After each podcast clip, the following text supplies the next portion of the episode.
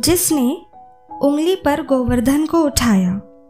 जिसने उंगली पर गोवर्धन को उठाया, उसकी उंगलियों ने मधुर धुन को बजाया।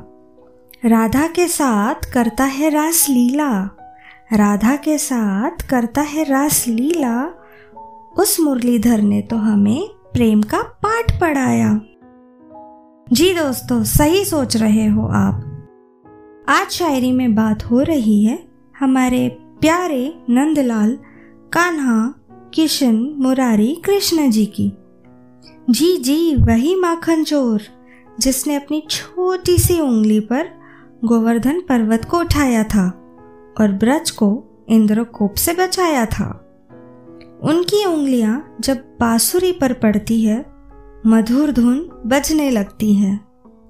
कृष्ण की बात हो और राधा न हो ना ना, ऐसा तो नहीं होगा। रास लीला तो राधा के साथ ही करते थे कृष्ण। इसी मुरलीधर ने तो हमें सच्चे प्रेम का पाठ पढ़ाया है। हेलो दोस्तों, नमस्ते। जय श्री कृष्णा सभी को। मैं आपकी दोस्त, होस्ट, सहेली, वंशिका, स्वागत करती हूँ आपका शायरी सुकून डॉट कॉम के इस प्यारे से मंच पर। आज लाई हूँ आपके लिए राधा कृष्ण से जुड़ी प्यार भरी शायरिया। तो चलिए, बिना वक्त गवाए चलते हैं दूसरी शायरी की ओर। राधा के मन को चाह है सावले कृष्ण कन्हैया की। राधा के मन को चाह है सावले कृष्ण कन्हैया की। चरणों में रखे मस्तिष्क अपना। कृष्ण ने तो उसे दिल में जगह दी।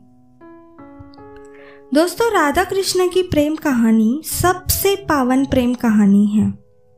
उम्र भर राधा को चाह सिर्फ़ उस सावले शाम की थी। राधा जी ने तो उनकी चरणों में अपना शीश रखा और इतनी गोपियों के बाद भी कृष्ण ने राधा को दिल में जगह दी। क्या आप जानते हैं दोस्तों, सुदामा के श्राप की वजह से आज तक यह प्रेम कहानी अधूरी रही। चलिए चलते हैं आज की अंतिम शायरी की तरफ़। अर्ज़ किया है, जमुना किनारे कृष्ण कन्हैया, जमुना किनारे कृष्ण कन्हैया, सुरीली मधुर बजाए बांसुरिया। दौड़ी चली आई राधिका, दौड़ी चली आई राधिका, व्याकुल हो उठे सारी सखियाँ। वाह वाह, क्या बात!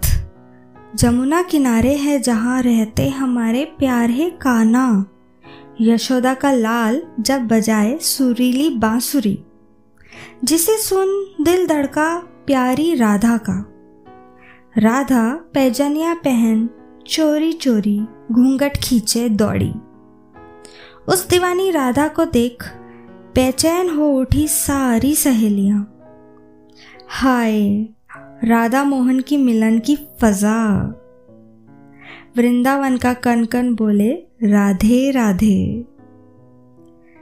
तो दोस्तों, कैसी लगी आपको आज की यह पेशकश? हमें कमेंट्स करके ज़रूर बताइएगा। आप हमें कई प्लेटफॉर्म्स पे बिना रुकावट सुन सकते हैं। चलिए, अब अपनी वंशिका को दीजिए इजाज़त। फिर मुलाकात होगी। तब तक के लिए बाय Take care. Alveda.